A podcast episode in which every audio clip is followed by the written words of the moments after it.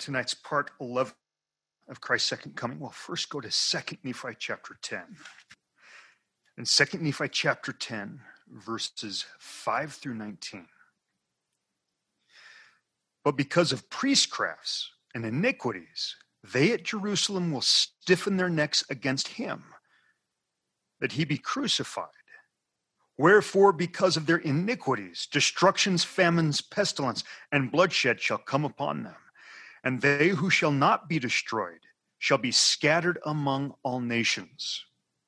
But behold, thus saith the Lord God, when the day cometh that they shall believe in me, that I am Christ, then have I covenanted with their fathers, that they shall be restored in the flesh upon the earth unto the lands of their inheritance. Now, it's largely been a great mystery about, when the Jews will be restored to their lands of inheritance, as is the prophecy.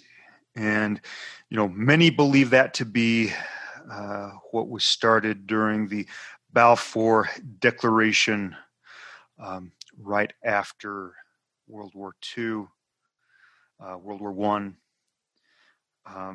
But that's not what this is talking about. In this context, the restoration that is being talked about is the restoration that will happen after the end time Exodus starts. And the fullness of the gospel is taken to the Jews by those who go on that end time Exodus. And we need to remember, and there are parallels made in this chapter, that part of the Jews who receive the fullness of the gospel are a mixture of Lehi's seed. It was one of the sons, the only one who survived, Mulek, a son of the last of the Jewish kings, Zedekiah, who came over to North America. And, his people were known as the Mulekites. They blended with the Nephites. And from that point thereafter in Zarahemla became known as the Nephites. But we have pure blood Judah mixed in with Manasseh, who was from Lehi, and the other tribes who came with him, Ishmael and also Zoram.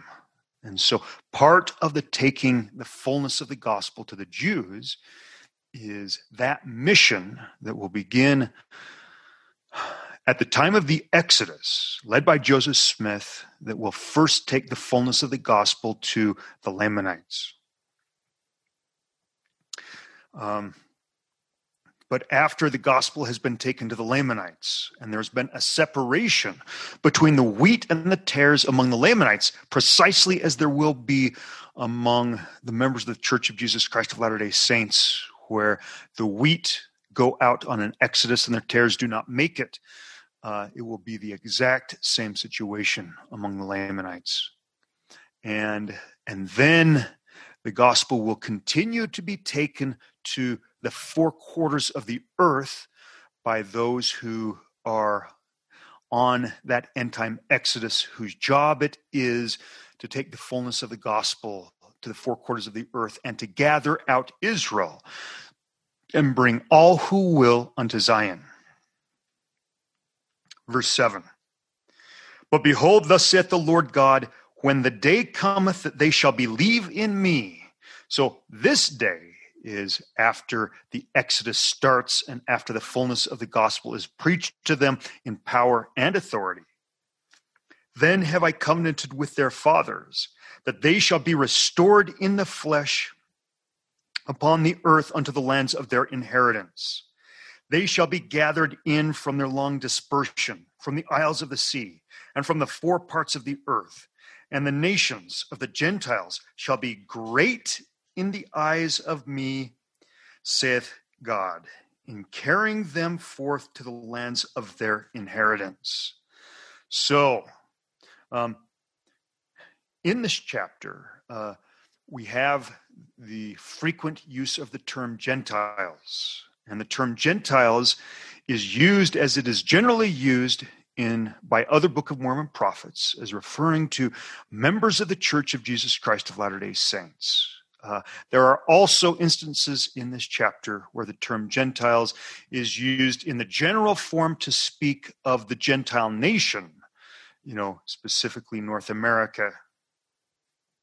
But the Gentiles referred to in verse 8 are, you know, specifically the members of the church who awake and arise, who repent and ascend, and receive the fullness of the gospel themselves, and then are the Lord's messengers in taking the fullness of the gospel to the four quarters of the earth, including the Jews.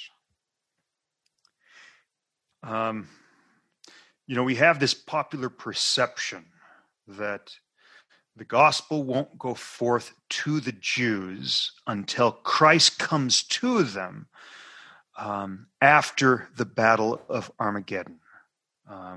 But it will actually go forth to the Jews even before that time, beginning at the time of the Exodus. Verse 9, and the kings of the Gentiles shall be nursing fathers unto them, and their queens shall become nursing mothers. Wherefore the promises of the Lord are spoken unto the Gentiles, for he hath spoken it, and who can dispute? Now, the Lord calls out exactly who he means among the Gentiles by the kings and queens of the Gentiles. Now, this doesn't refer to political authority. This refers to spiritual ascension level. And if we cross-reference to D&C 76, when does a man become a king and a priest? When does a woman become a queen and a priestess? So in D&C 76, The path to become a king, queen, and priestess is outlined starting in verse 51. They are they who received the testimony of Jesus and believed on his name and were baptized after the manner of his burial, being buried in the water in his name, and this according to the commandment which he has given. So we've discussed previously that there are two water baptisms. The first water baptism is not required, but it is beneficial. And this first water baptism is into the telestial order of the gospel, the preparatory gospel. The second water, and this baptism by water was what was being performed by Nephi at the end of 3 Nephi chapter 7, where Nephi calls men, ordains them to the Aaronic priesthood, and they go forward and they preach the doctrine of Christ, and they baptize by water by the power and authority of the Aaronic priesthood into the preparatory gospel. And it's largely those who received this teaching and received baptism by water into the preparatory gospel who survived the destructions that preceded the coming of Jesus Christ, you know, after his crucifixion. And then when Christ comes in 3 Nephi 11, he restores to Nephi the terrestrial order or church of Christ, and with it, the apostolic order of Melchizedek priesthood, or the first order of Melchizedek priesthood. And that order of the priesthood has the authority to baptize by water into the terrestrial order of the gospel. And then in 3 Nephi 18, we see that Christ seals this priesthood upon Nephi and the 12. And once it is sealed upon them, then they are able to perform the ordinance of baptism of fire and baptism of the Holy Ghost when directed by the Spirit. Verse 52. That by keeping the commandments they might be washed and cleansed from all their sins and receive the Holy Spirit by the laying on of hands of him who is ordained and sealed unto this power. So that is the ordinance of baptism of fire, baptism of Holy Ghost, performed by one who has been ordained and sealed to the apostolic order of Melchizedek priesthood. And then verse 53, and who overcome by faith, or in other words, who then continue to feast upon the words of Christ, not only to hear, but also to do all the commandments which God shall give unto them, and are sealed by the Holy Spirit of promise. Now, this sealing by the Holy Spirit of promise is having one's calling and election made sure by Jesus Christ. And the Holy Spirit of promise is Jesus Christ, or more specifically, it is an aspect of the mission of Jesus Christ as a keeper at the gate, and he employeth no servant there. And this being sealed by the Holy Spirit of promise only happens when one ascends into the seventh heaven, or one goes where Christ reigns in the fullness of his glory. And in Christ's capacity as the Holy Spirit of promise seals that man or that woman up unto eternal life, or in other words, makes their calling and election sure. Then, as 54 states, they who are the church of the firstborn, the celestial order of the gospel, which was also restored through Joseph Smith on June 4th, 1831, at the Isaac Morley farm. Then we have the next, major ascension level, which is being ordained and sealed to the patriarchal order of the Melchizedek priesthood. And in verse 55, they are they into whose hands the Father hath given all things.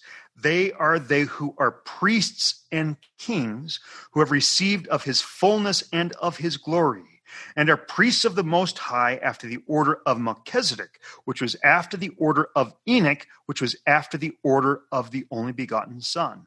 Wherefore, as it is written, they are gods, even the sons of God. So prior to Joseph Smith coming on the scene, almost directly prior, as we learn in the words of Isaiah, Joseph Smith is sealed unto this order of the priesthood. He receives the sealing power, the power to bind and loose on earth and in heaven, and even command the very elements, and they will obey him. And, Joseph Smith is a type of the Savior, and an exemplar and a role model for all of the strength of the Lord's house, all of those who were gathered out to follow the same path of ascension that he has followed. Now, for many, the actual reception of the baptism of fire, baptism of the Holy Ghost, will not happen until right around the time of the Exodus. For many, it will happen directly before and directly after. And then once a man or woman has received the baptism of fire, baptism of the Holy Ghost, during these end times, they qualify for one of the 144,000 to work with them and help them ascend one more level to the church of the firstborn level and enter into Christ's presence in the fullness of his glory. And then the next level of ascension is the ascension level of king and priest, queen and priestess. So as we go back to 2 Nephi 10, again in verse 9, yea, the kings of the Gentiles shall be nursing fathers unto them, and their queens shall be nursing mothers. This is the proposition set forth that the leaders of these missionary efforts on this end-time exodus will be that those who have ascended to the king and priest, queen and priestess level, or have had the patriarchal order of the Melchizedek priesthood sealed upon them for men, and for women have had the matriarchal order sealed upon them. That doesn't mean that they will exclusively be the ones who are taking the gospel forth, but under Joseph Smith's direction, those at that ascension level will be leading out the various missionary efforts, including to the Lamanites and the Jews and all of the other peoples of the whole earth who qualify to have the fullness of the gospel preached unto them by the power and authority of the Holy Ghost. And queens shall become their nursing mothers. Wherefore the promises of the Lord are great unto the Gentiles, for he hath spoken it, and who can dispute? Okay, so the term Gentiles, you know, in as used by the Book of Mormon prophets, you know, are the remnant of the house of Ephraim, you know, who would be given in the last days the fullness of the gospel. And that there would be a subsect among them who would awake and arise and embrace the fullness of the gospel, and would then be among those who would be gathered out and consider the strength of the Lord's house by Joseph Smith and the end time servants, and would participate in that end time exodus, you know, which culminates in meeting up with Enoch, the return of his city, and the establishment of New Jerusalem, and during that period, going out on all of these missionary efforts. And, you know, while there will be many who, you know, receive the baptism of fire, baptism of Holy Ghost before that end time exodus, there will be relatively few who have received the second comforter experience, but will receive it during the... All right.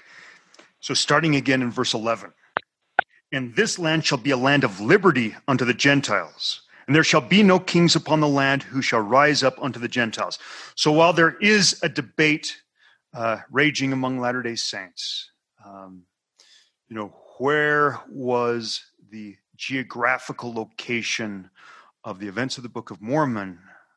As we look at all the prophecies of the Book of Mormon, it becomes clear that the land of liberty, you know, refers, you know, specifically to North America, and that North America, you know, was in fact the location of the Book of Mormon record. Now, this doesn't mean that there weren't also peoples that Christ visited in Central Latin and South America, you know, after his resurrection, after he visited the Nephites, there were. And so, you know, that's why in their records and in their buildings, we have many evidences of Christ and his visitation. But, you know, the peoples of the Book of Mormon inhabited North America. And I will fortify this land against all other nations, and he that fighteth against Zion shall perish, saith God. Now, you know, in chapter 10, there is a lot of Isaiah imagery used, you know, especially from Isaiah chapter 49, which, you know, Isaiah chapter 48 and 49 are quoted in 1 Nephi 20 and 21, and they're all about the end-time servant returning. And, you know, Zion is the level of those who embrace the fullness of the gospel of Jesus Christ. They repent and return, and enter into the new covenant of a broken heart and contrite spirit. And so, those who fight against Zion shall perish, you know, is referring to those who fight against God's people as they are gathered out on the eve of destruction and going into that end-time exodus. So, you know, the establishment of Zion that Isaiah talks about happens as that end-time exodus begins. And, you know, the definition of this Zion is expanded a little bit to, you know, those who enter into the new covenant, you know, before the end-time exodus begins. The Lord will not allow those people to be destroyed. He will protect his people, and he will continue to protect them, even though the peoples and nations of the earth will fight against them, even as they are going out on this end-time exodus, and as they are going out on their missionary efforts, you know, just like Alma the Younger and the sons of Mosiah did.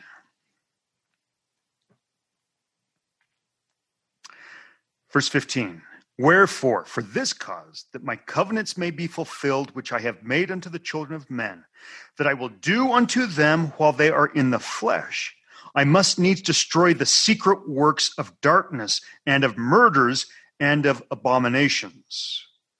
So Moroni tells us that the secret works of darkness and murders and abominations would even come among the Latter-day Saints. And as a cross-reference, if we go to Ether chapter 8,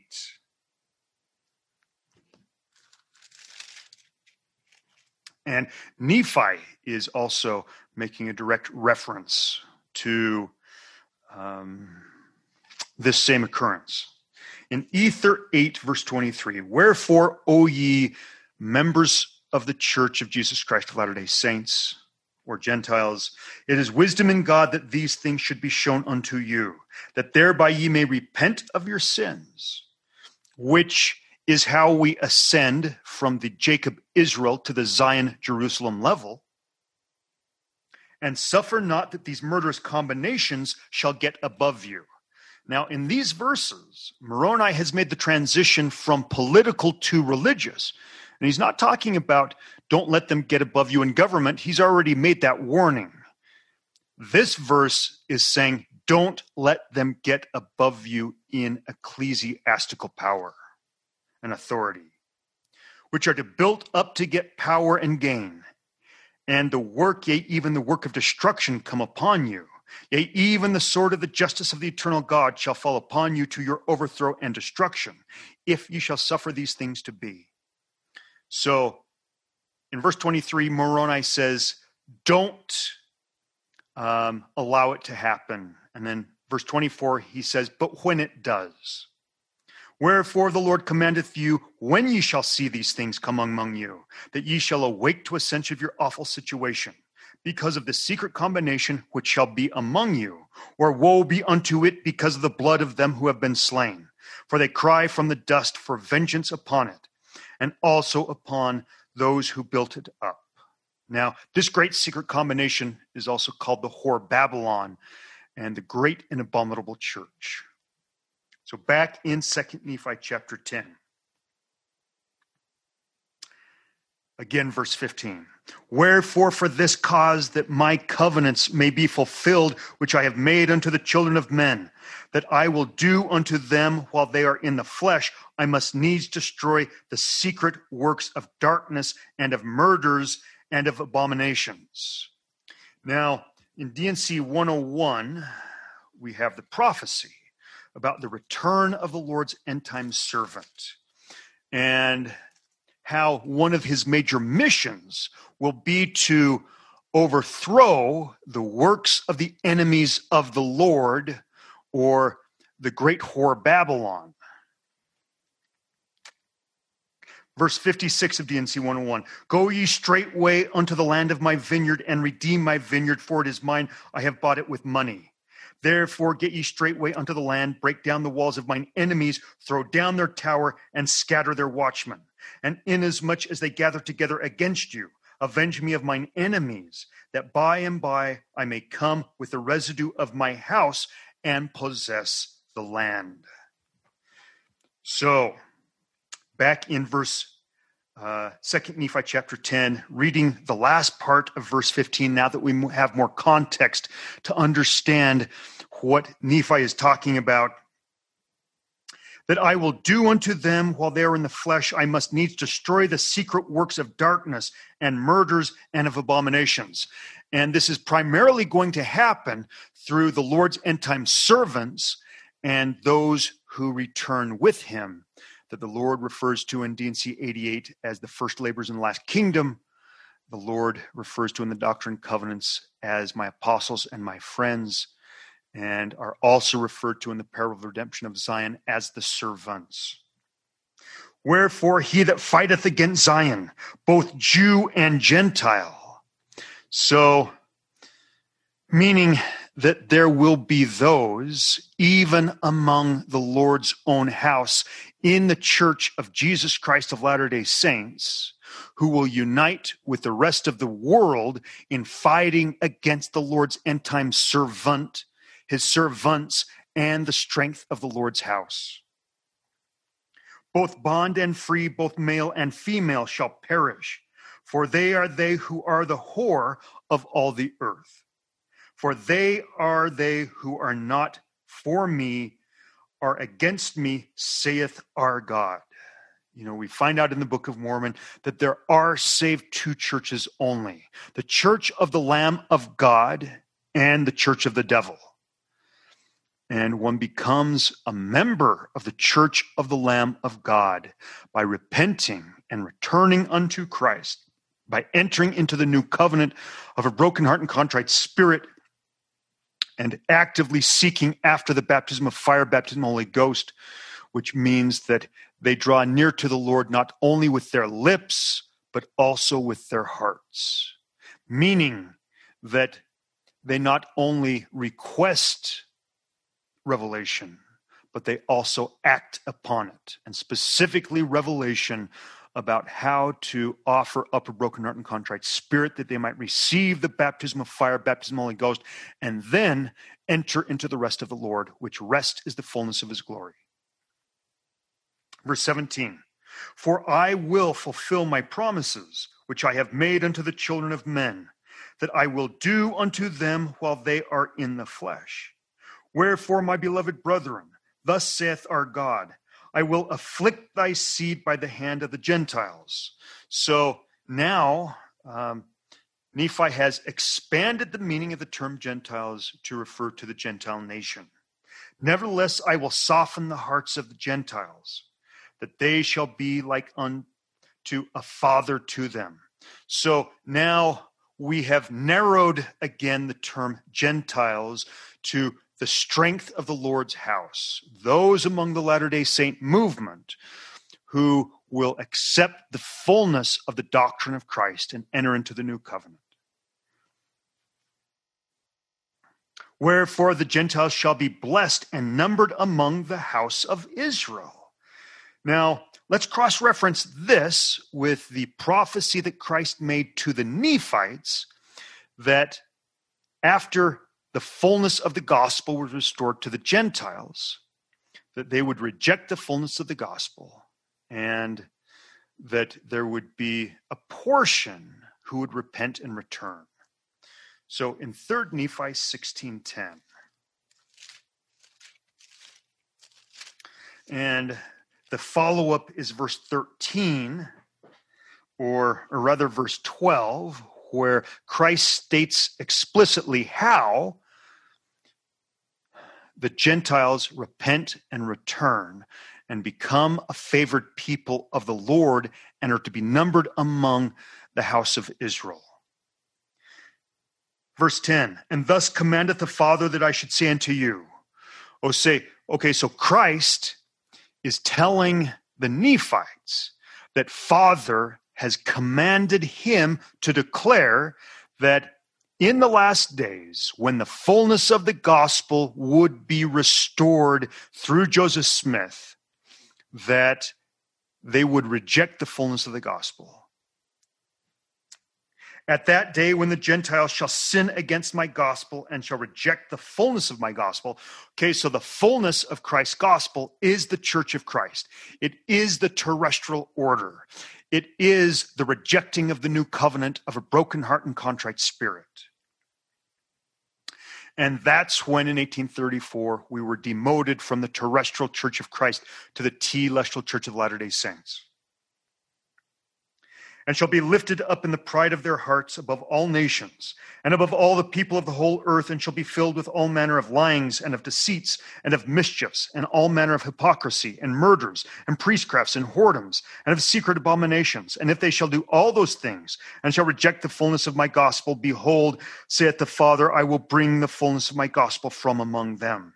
But if the Gentiles or members of the Church of Jesus Christ of Latter-day Saints will repent and return unto me, saith the Father, behold, they shall be numbered among my people, O house of Israel. Well, when does a member of the church become membered among the people of the house of Israel? Well, it's at the time of the baptism of fire, baptism of Holy Ghost. At the baptism of fire, baptism of Holy Ghost, that is when the Gentile blood is burned out of us and we become blood Israel. So verse 13 in Christ's prophecy to the Nephites has direct revelation to what would occur during our day, when a remnant of the house of Joseph through Ephraim would repent and return, would embrace again the fullness of the gospel that had previously been restored by Joseph in Joseph Smith's second ministry, and would become numbered among the house of Israel. So back in 2 Nephi chapter 10, again, verse 18, wherefore, my beloved brethren, thus saith our God, I will afflict thy seed by the hand of the Gentiles. Okay, the Gentile nation. And then we fast forward to Joseph Smith returning and the restoration again of the fullness of the gospel of Jesus Christ before Christ's second coming. I will soften the hearts of the Gentiles. They have to be softened because, as we just read in 3 Nephi 16:10, we would reject the fullness of the gospel under Joseph Smith. And so we would have need to repent and return, enter again into the new covenant. I will soften the hearts of the Gentiles, that they shall be like unto a father to them. Okay, this has direct reference to the strength of the Lord's house, as referred to in D&C 101, that Joseph Smith and the end-time servants would gather out among the latter-day saints and lead them on that end-time exodus. And during that end-time exodus, we have the missionary efforts, and that's why, or that's how, the Gentiles shall be like unto a father. That's how. Wherefore the Gentiles shall be blessed and numbered among the house of Israel, but only those who repent and return, because those who do not will be destroyed. They don't make it. Verse 19, wherefore I will consecrate this land unto thy seed, and them who shall be numbered among thy seed forever, for the land of their inheritance. For it is a choice land, saith God unto me, above all other lands. Wherefore I will have all men that dwell thereon, that they shall worship me, saith God. And this is why, you know, the Lord allows things to get so bad.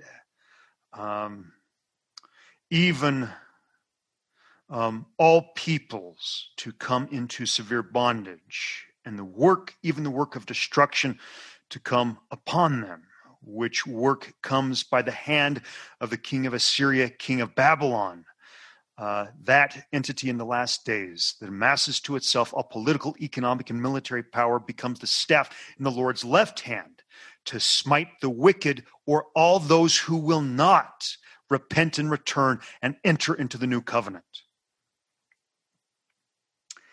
Verse 20, and now, my beloved brethren, seeing that our merciful God has given us so great knowledge concerning these things, let us remember him and lay aside our sins and not hang down our heads, for we are not cast off.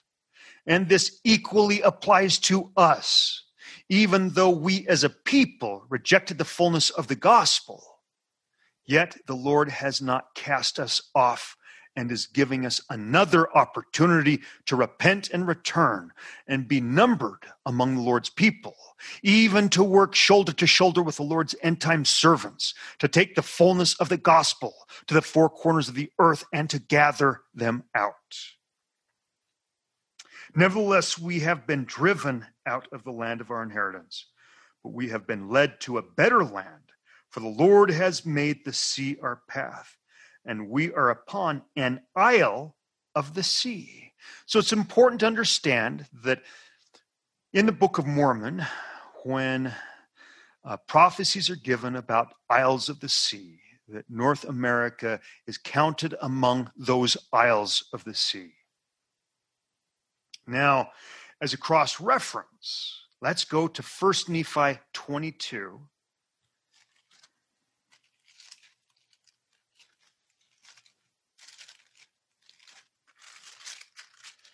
and read verses 6 through 12. Now, this is an excerpt from Nephi's commentary on 1 Nephi 20 and 21, which is Isaiah 48 and 49. And it relates specifically to the prophecy that we have just read in 2 Nephi 10, which very closely parallels Isaiah chapter 49. So verse 6, nevertheless, after they shall be nursed by the Gentiles, they meaning the house of Israel, including the Jews and the Lamanites and the scattered tribes of Israel. And this being nursed by the Gentiles, again, is talking about those who are the strength of the Lord's house, who are led out on the end-time exodus and are led by those who have ascended to the level of kings and queens, priests and priestesses, as we read in 2 Nephi 10 and cross-reference in D&C 76. Nevertheless, after they shall be nursed by the Gentiles, and the Lord has lifted up his hand upon the Gentiles and set them up for a standard. Okay, that setting them up for a standard are those who are the strength of the Lord's house, who carry the gospel to the ends of the earth. And their children have been carried in their arms, and their daughters have been carried upon their shoulders. Behold, these things of which are spoken are temporal, for thus are the covenants of the Lord with our fathers. So we are actually going to be going on a physical missionary effort to the scattered tribes of Israel and gathering them in from their long dispersion. And it meaneth us in the days to come, and also all our brethren who are of the house of Israel. And it meaneth that the time cometh that after all the house of Israel have been scattered and confounded, that the Lord God will raise up a mighty nation among the Gentiles, even upon the face of this land. See, again, as you read the Book of Mormon in context, North America is the only option for Book of Mormon geography. And by them shall our seed be scattered. And after our seed is scattered, the Lord God will proceed to do a marvelous work among the Gentiles. So the marvelous work among the Gentiles is the return of the prophet Joseph Smith for his second ministry, and the servants with him, and the gathering out of the strength of the Lord's house in preparation for the marvelous work and a wonder, which is their ministry that commences with the end-time exodus. The Lord God will proceed to do a marvelous work among the Gentiles, which shall be of great worth unto our seed, because the first missionary effort is to the Lamanites, and the mixture of the house of Israel among the seed of the Lamanites. Wherefore it is likened unto their being nourished by the Gentiles. Well, they're nourished because the fullness of the gospel of Jesus Christ is taken to them, and it is declared and taught in power and authority, specifically the power and authority of the Holy Ghost. Unto their being nourished by the Gentiles, and being carried in their arms and upon their shoulders. And it shall be of worth unto the Gentiles, and not only unto the Gentiles, but also unto all the house of Israel.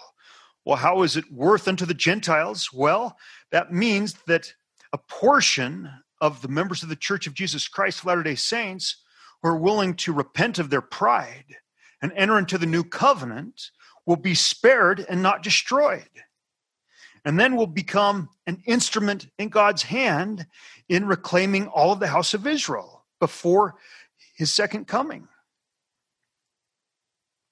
Unto the making known of the covenants of the Father of heaven unto Abraham, saying, in thy seed shall all the kindreds of the earth be blessed.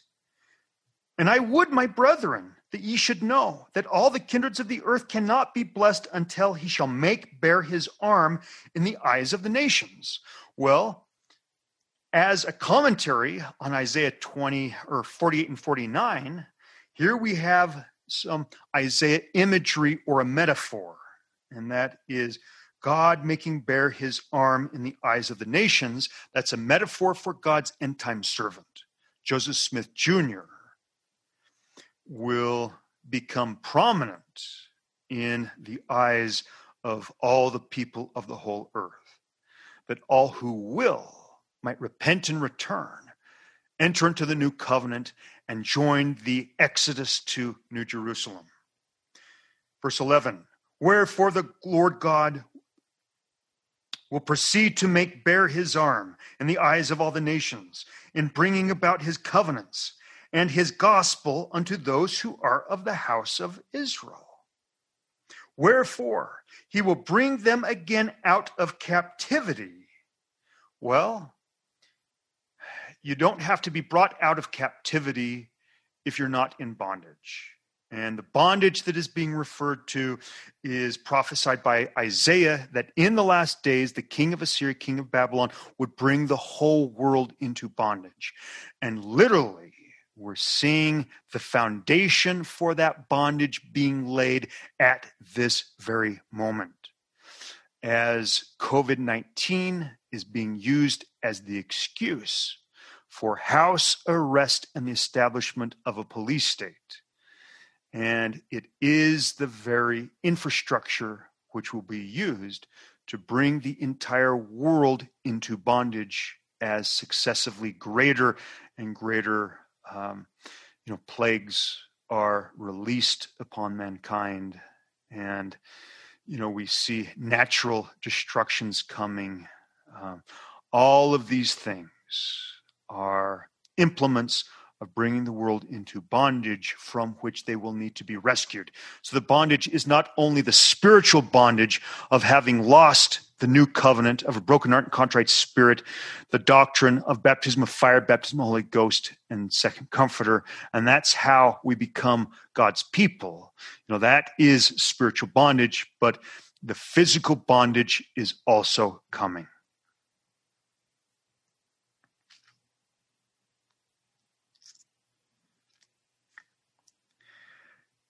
Wherefore he will bring them again out of captivity, and they shall be gathered together to the lands of their inheritance, and they shall be brought out of obscurity and out of darkness, and they shall know that the Lord is their Savior and their Redeemer, the Mighty One of Israel.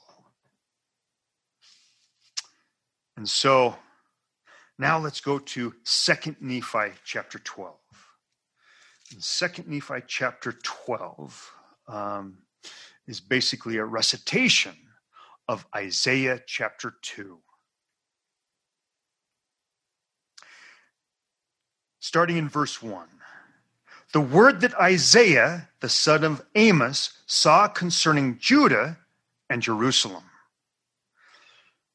And it shall come to pass that in the last days, so Isaiah here is setting a very specific context of time and place.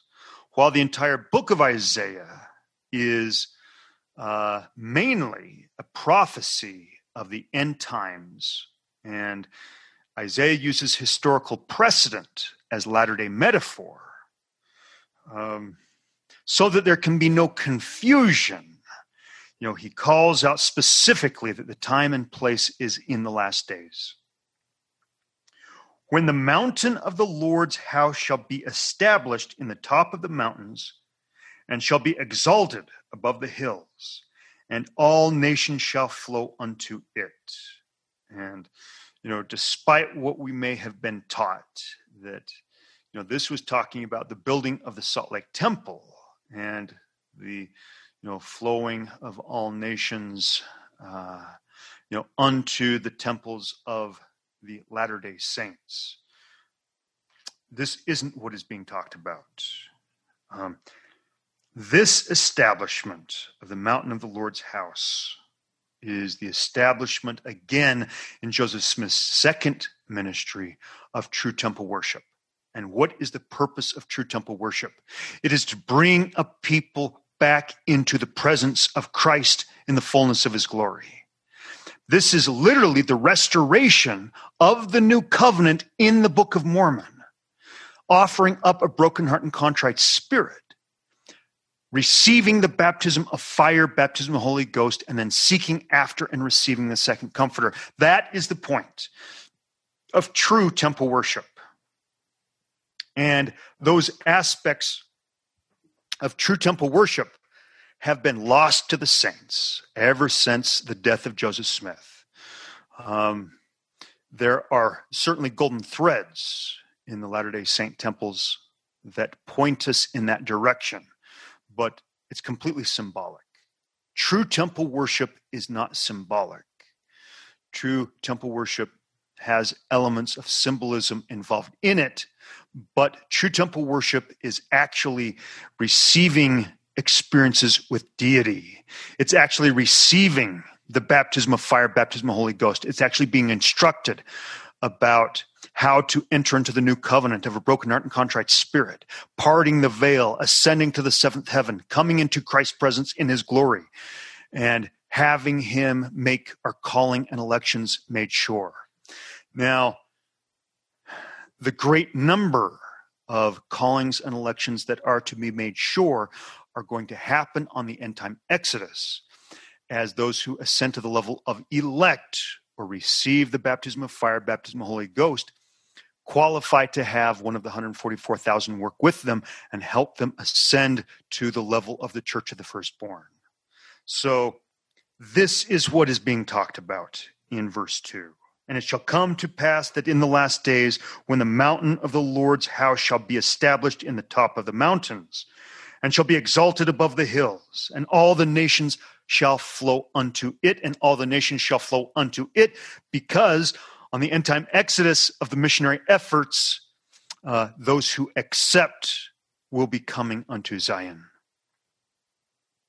Verse 3, and many people shall go and say, come ye, let us go up to the mountain of the Lord, to the house of God of Jacob, and he will teach us of his ways, and we will walk in his paths. For out of Zion shall go forth the law and the word of the Lord from Jerusalem. And he shall judge among the nations, and shall rebuke many people, and they shall beat their swords into plowshares, and their spears into pruning hooks. Nation shall not lift up sword against nation, neither shall they learn war any more. So this has direct reference to the establishment of New Jerusalem. So war does not end until one arrives in New Jerusalem and one is within its walls, or subsequently after Christ comes in the fullness of his glory. And so the assertion is that before that happens, we will not have the luxury of beating our swords into plowshares, because we will actually need our swords, and our spears into pruning hooks,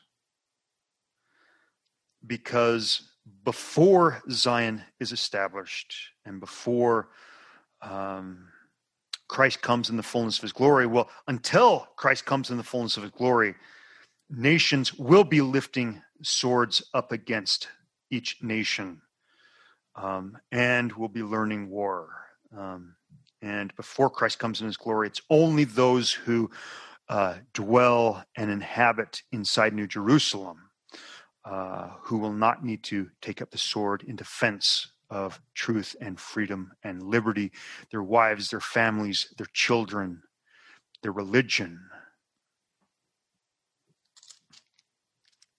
Verse 5, O house of Jacob, come ye, and let us walk in the light of the Lord. Yea, come ye, for ye have all gone astray, everyone to his wicked ways.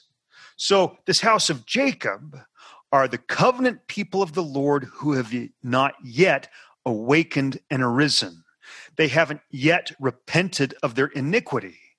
They still follow after false traditions. They still accept as truth doctrines that are given to them and not by the power and authority of the Holy Ghost. So the Jacob-Israel level in Isaiah are the Lord's covenant people who haven't yet repented, returned, and ascended. In Book of Mormon terms, these would be the inhabitants of King Noah before a portion of the inhabitants were led out by Alma, and the other portion, the people of King Limhi, until they had Ammon, come to them and were provided a path of deliverance, which is what happened when they repented, returned, and ascended from the Jacob-Israel level to the Zion-Jerusalem level, because it is the Zion-Jerusalem level that qualifies for deliverance from both destruction and from bondage. So, O house of Jacob, or O members of the Church of Jesus Christ of Latter-day Saints who have not yet entered into the new covenant of a broken heart and contrite spirit, come ye and let us walk in the light of the Lord. Enter into that covenant. Seek after and receive the baptism of fire, baptism of the Holy Ghost. Yea, come, for ye have all gone astray. That's right. All the members of the Church of Jesus Christ of Latter-day Saints and all the remnant branches have gone astray. Everyone to his wicked ways. I know what you're going to say. Well, but I'm not wicked. I'm doing really good things. And, here, wicked is turning from the straight and narrow path of the Lord, not exercising discernment, being a foolish virgin, not taking the Holy Spirit as our guide. Therefore, we do not find the truth, and we are deceived because we accept for doctrine the pronouncements of those who speak not by the power and authority of the Holy Ghost.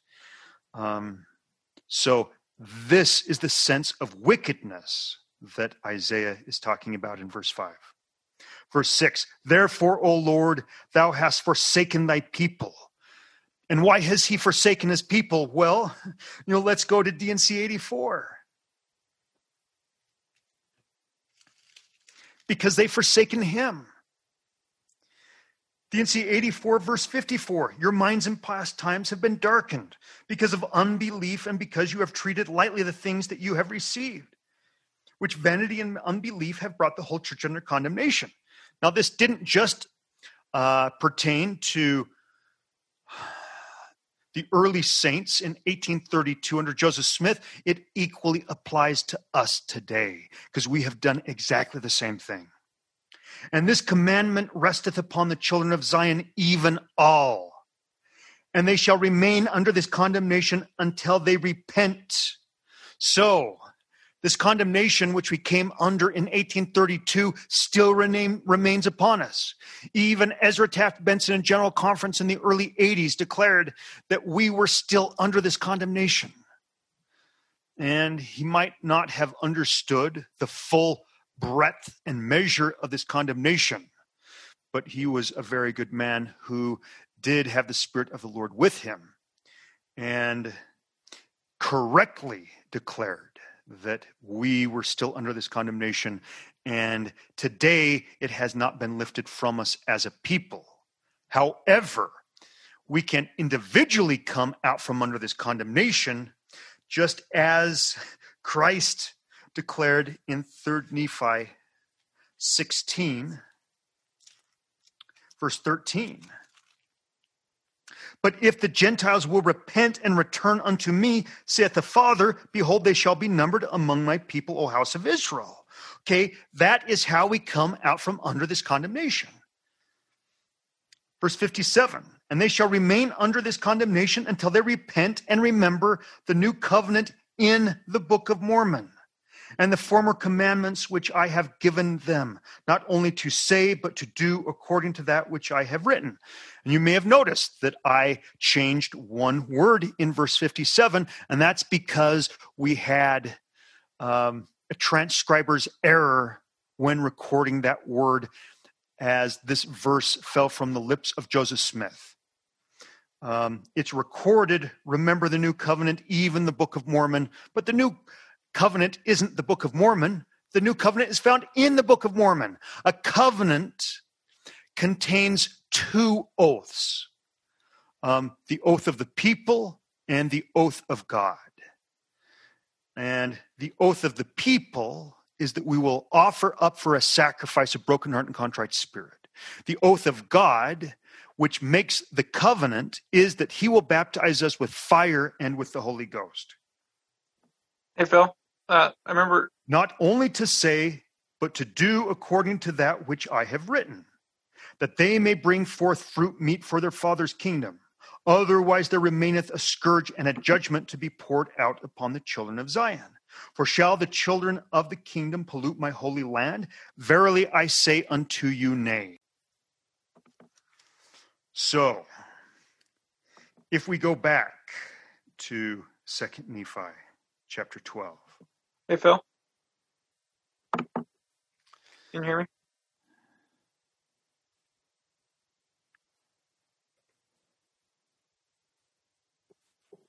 Oh, okay.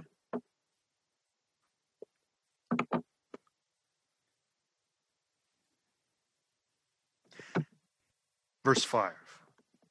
Therefore, O Lord, thou hast forsaken thy people, the house of Jacob, because they be replenished from the east, and hearken unto soothsayers, like the Philistines, and they please themselves in the children of strangers. Their land is also full of silver and gold, neither is there any end to their treasures. Their land is also full of horses, neither is there any end of their chariots. Their land is also full of idols. They worship the work of their own hands, that which their own fingers have made. And the mean man boweth not down, and the great man humbleth himself not. Therefore forgive him not. O ye wicked ones, enter into the rock and hide thee in the dust, for the fear of the Lord and the glory of his majesty shall smite thee. Again, this is talking specifically to members of the church. And it shall come to pass that the lofty looks of man shall be humbled, and the haughtiness of men shall be bowed down, and the Lord alone shall be exalted in that day.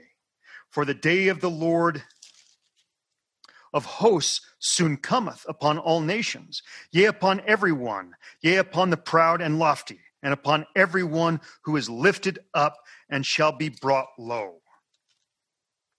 Now, the day of the Lord in verse 12 is the day that culminates in him coming in his glory, but it's the beginning of the day of judgment, when the king of Assyria, king of Babylon, will smite the entire world.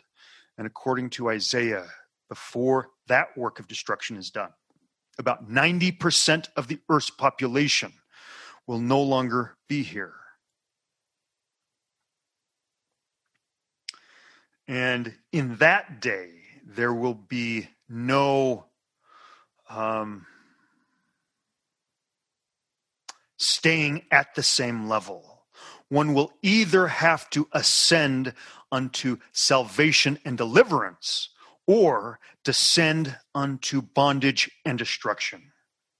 For the day of the Lord of hosts soon cometh upon all nations, yea, upon every one, yea, upon the proud and the lofty, upon every one who is lifted up, and he shall be brought low.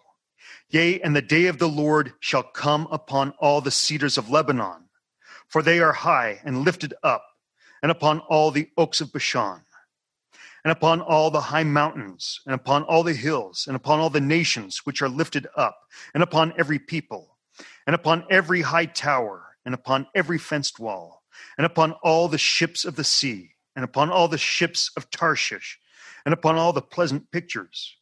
And the loftiness of man shall be bowed down, and the haughtiness of men shall be made low.